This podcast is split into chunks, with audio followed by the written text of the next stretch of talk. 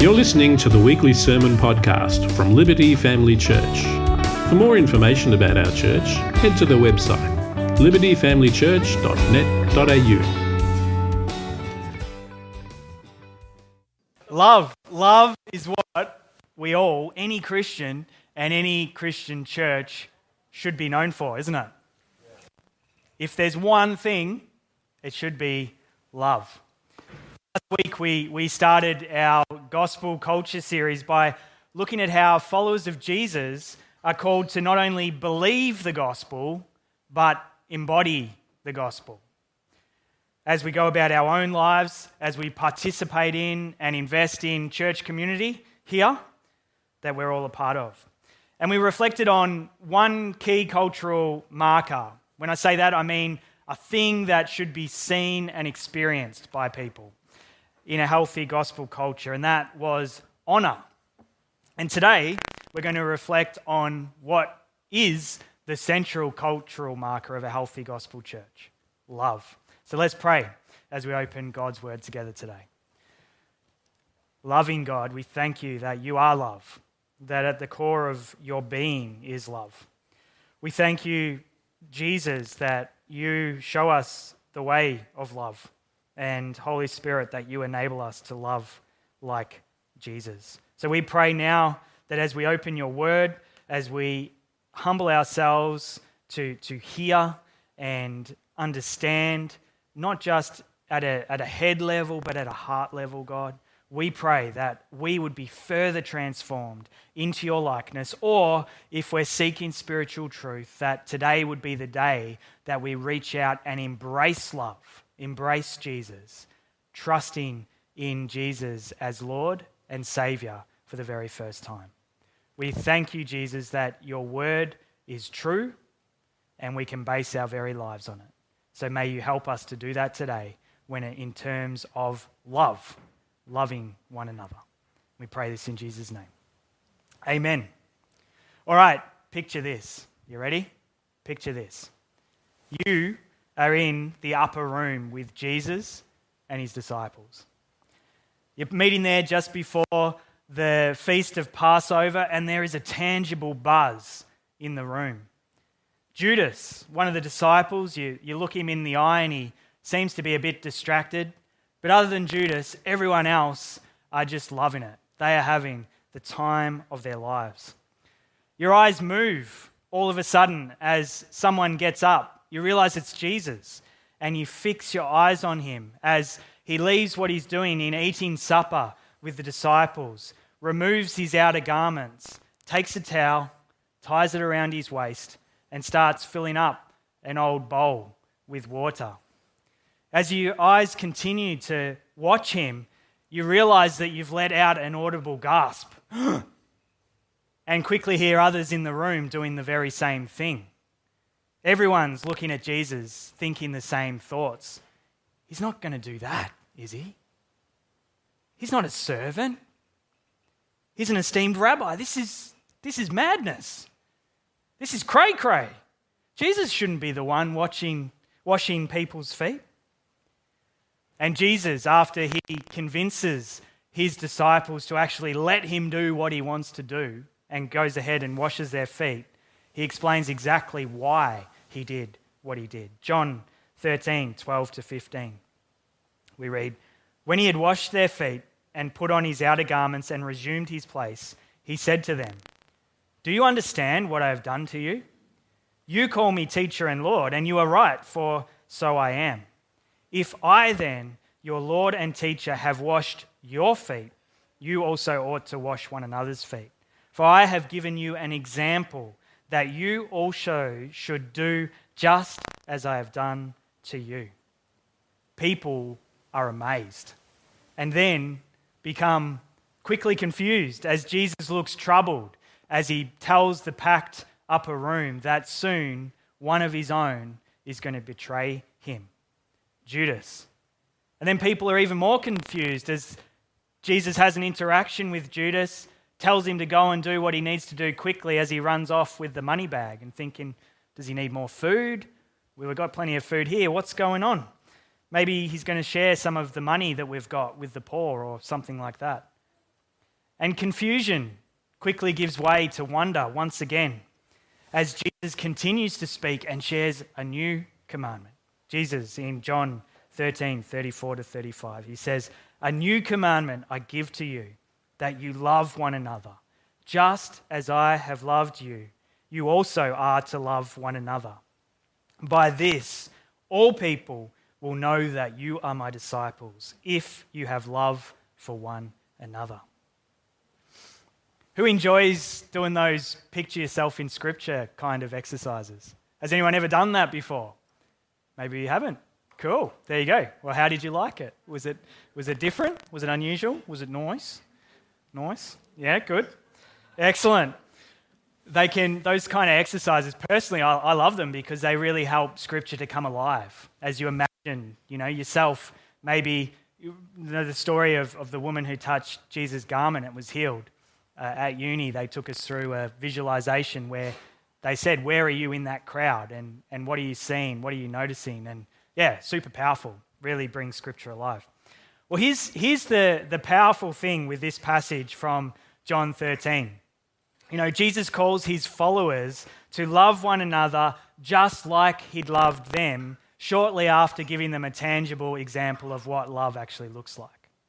You know, if you read John chapter 13, you'll see the foot washing, interactions around Judas, some other teaching of Jesus before we get this command, a new command love one another as I have loved you. Sacrificial service and foot washing. Now, when it comes to, to foot washing, some of you might be aware of this, others might not. Foot washing was not a task reserved for a rabbi or anyone of standing in society. Foot washing was a task reserved for the lowliest member of society, the lowliest servant possible. Think about this. In Jesus' day, roads weren't made like we enjoy semi made roads today. Shoes weren't closed. Sandals weren't the quality, comfy Birkenstocks that maybe some of us enjoy today in summer. Not only that, but drainage wasn't quite up to the building code either. Hygiene wasn't great, let's just put it this way water wasn't the only form of liquid that was floating through streets, out on footpaths, and things like that. Let's just say the mud that ended up on your feet back then probably wasn't just mud. Cars weren't invented, they didn't transport people. Horses and donkeys did. As my middle daughter would say, poo wee. It's a good summary. Some delightful things found their way onto feet back then, that's for sure. And so, as, as you're no doubt appreciating, if this is new to you, you know, feet washing was a really dirty business, a completely dirty business. Not a role for someone in standing, not a role for someone in a position of influence, but a role reserved for the lowliest. So, what does Jesus do? What he often does, he flips the script, he, he inverts, he does the upside down kingdom thing and, and blows people's minds. Jesus makes a powerful statement, and this was a statement, just one example of other times throughout his whole ministry where he did things that were unexpected, where he flipped the script and turned things upside down. Such as when he called his disciples to become great by becoming what? Servants of all. Explaining that even he, even he, God in the flesh, did not come to be served, but to serve. And you can read that in Mark chapter 10, 41 to 45. So, what's Jesus getting at in, in all of this? He's saying servant heartedness, sacrificial service is to be practiced by all who follow me. That's what he's getting at. Jesus is saying this is how you are all to love one another. Now, for many of us today, with the benefit of history, we understand that, that not only would Jesus demonstrate his love for his disciples by physically washing his, their stinky feet, but also he would go on to, as we just celebrated before, to give his life for our benefit, to deal once and for all with the utterly putrid sin. That's what it is the utterly putrid sins that separate men and women from God. And that passage from Mark that I alluded to before, the I did not come to serve, but to be served, but to serve, it doesn't actually finish on serve. There's another ending. Jesus closes it with this. He says, For even the Son of Man came not to be served, but to serve, and to give his life as a ransom for many. So when we today, when we read John 13, when we read 34 and read Jesus' words, just as I have loved you, you also are to love one another, our minds don't only go to feet. Our minds don't only go to, to washing people's feet or other events and things that Jesus did in the lead up to this. We're also looking ahead to Jesus' sacrificial death on the cross for all mankind. An event that back then, the disciples, no matter how many times Jesus pointed to, hey, I'm not going to be here forever, uh, you know, and other alluding to things they just didn't get. They weren't there until it happened. And, um, you know, we give them a bad rap. We think they're silly or something, but let's be honest, if we were there then, we would have no idea as well. Let's just say that. They didn't understand that what was going to happen actually needed to happen. And further on in, in John 15, 12 to 13, Jesus looks forward to this when he reiterates his new command to love one another once again. Reading from verse 12, he says, This is my commandment that you love one another as I have loved you. Greater love has no one than this, than someone lay down his life for his friends. It's a pretty good rule. If Jesus says something once, we should drop everything and listen. If he says it twice, you really should consider the implications of that for your very life, the foundations of your life, shouldn't you? Back in John 13, um, Jesus referred to this all through it. He, he refers to this commandment as being new. Now, if you're familiar with God's story, if you're familiar with the whole Bible from the Old Testament through to the New, you'll know that this is not new in a sense. This has been said before. In Leviticus 19:18, part of the Mosaic law given by God to Moses for the good of the nation of Israel. He says, "You shall not take vengeance or bear a grudge against the sons of your own people, but you shall love your neighbor as yourself. I am the Lord." So what Jesus does here is he takes an old, but he does actually make it new because he, he deepens it slightly. Jesus, by extension, he's, he's inviting his followers then, he's inviting all of us as his followers today to love one another as he himself loved us, as he himself loved his disciples, to basically love with a Jesus like love. There's a reference point for this one another love that Jesus gives in making it new. Naturally, if you're familiar with the way that Jesus went about his ministry, and you know, if you're with us online or here today, and, and maybe you're only familiar with foot washing because we looked at it before, you can see how grounding this command is when it's grounded in the, the person and character and behavior of Jesus Christ. It deepens and transforms these commands, making them unique making them new. Can anyone remember last week what I gave as a reason why so often we don't honour other people? Can anyone remember? Bingo, gold star for Mary. Because we don't think people are worthy of being honoured, don't we? So often, you know, we, we're called to honour one another, and so often we kind of hold back because we're like, oh, you know, they don't really deserve it. They don't deserve to be honored, whatever. And I think the same comes, the same goes, rather, comes and goes. The same goes when it comes to loving others, doesn't it? We so often read these commands, we, we understand them, we, we might even, at a heart level, deeply appreciate what Jesus is actually calling us to in loving others sacrificially when we look to his example and yet, often, we still, in and of ourselves, choose not to go ahead and love other people with His love. Is that true? It is true. We, we choose to not love the people, brothers and sisters in Christ, people in our church community like this because we don't think that they're worthy of love. We might consider Jesus' teaching on loving our enemies, for example, or even a command like, bless those who persecute you. And then we think of people in our lives, maybe people in our church community who make our lives really difficult. And we think to ourselves, yeah, nah. Don't you love that quintessential Aussie expression? Yeah, nah. Yeah, nah. yeah, nah. I'm not going to lay down my life for someone like that. They don't deserve to be loved in that way.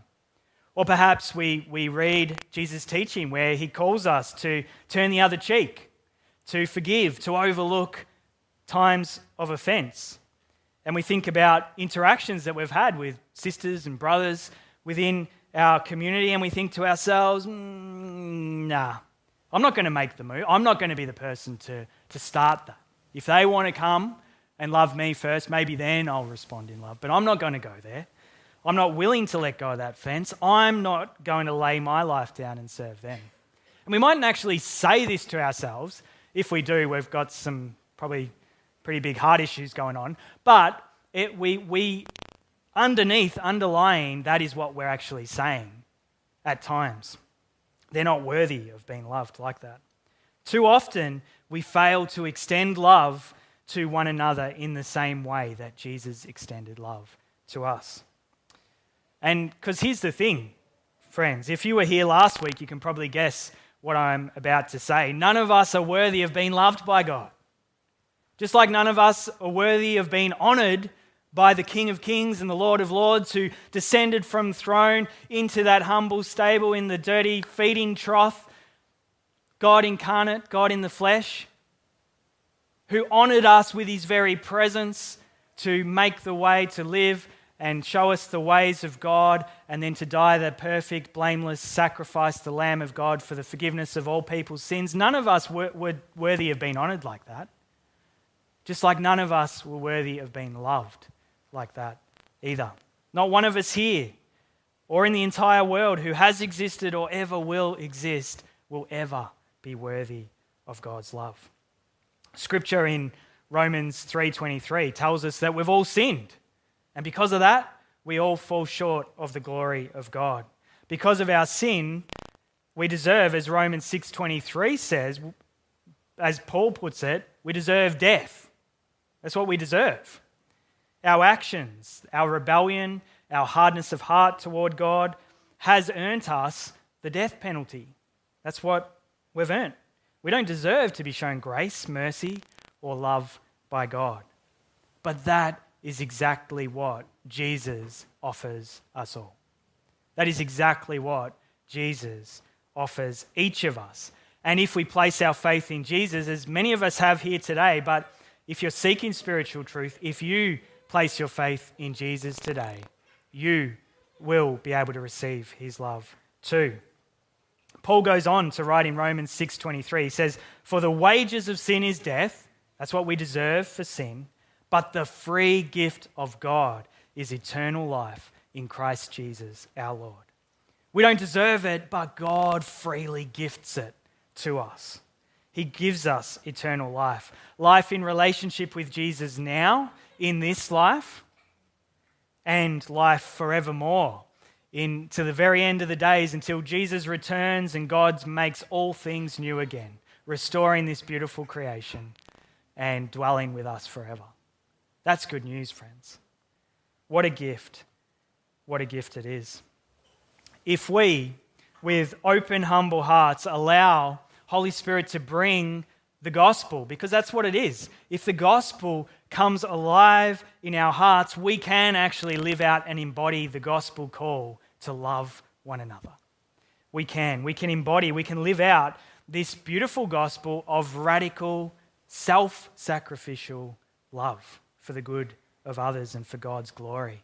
We can, with Holy Spirit's help, love all people, including our sisters and our brothers, our church family here at Liberty. This will, no doubt, go well for us, won't it?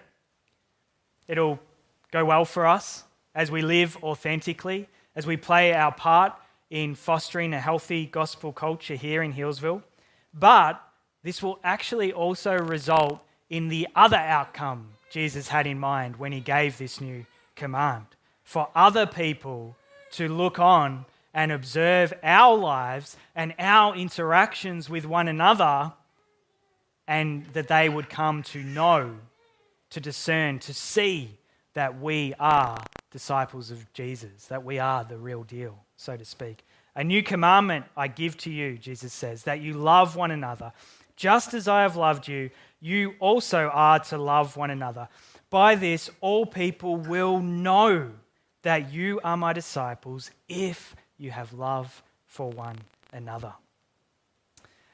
This, who loves history? Anyone love digging into the history books? Yeah, a few of us. I certainly do.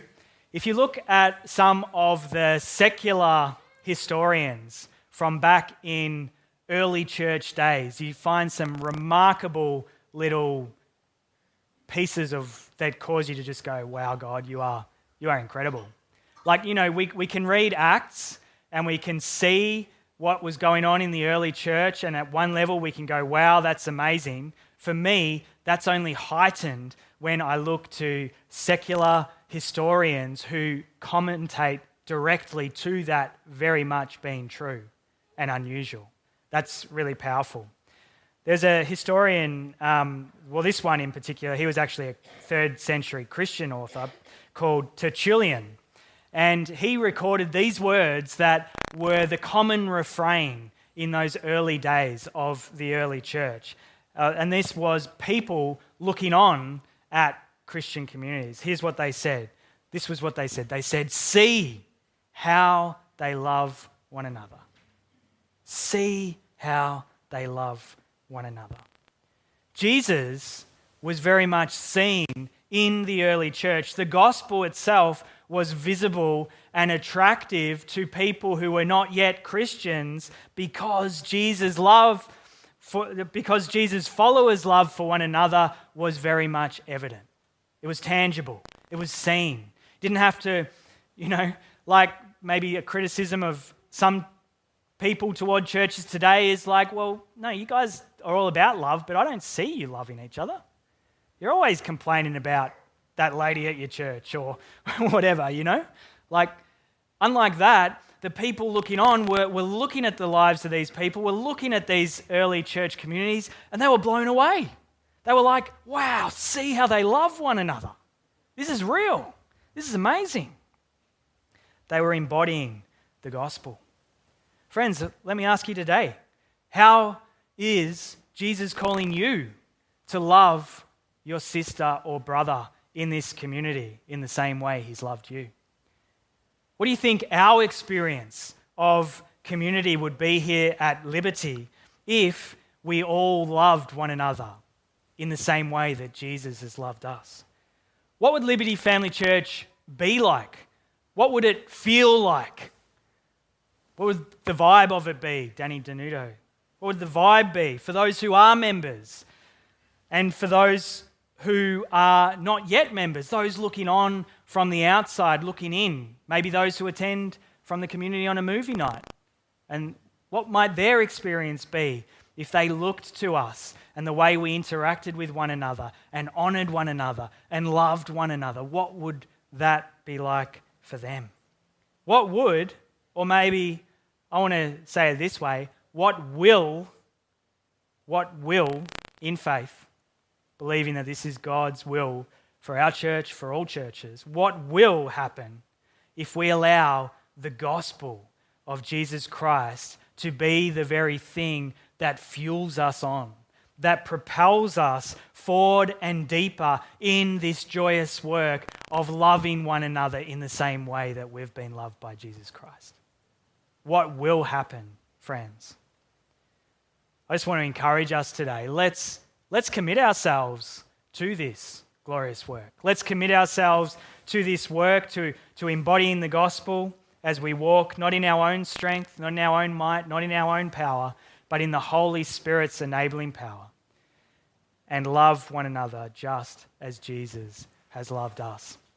You know, if you're if you're seeking spiritual truth today and this is all new to you, but you're kind of curious about this, this humble king who, who gave his life for people, or this humble, humble rabbi, a religious leader, someone of standing in society who flipped the script and actually humbled himself, taking off his outer garments, putting on a towel, and then kneeling before his disciples and humbly washing their stinky feet.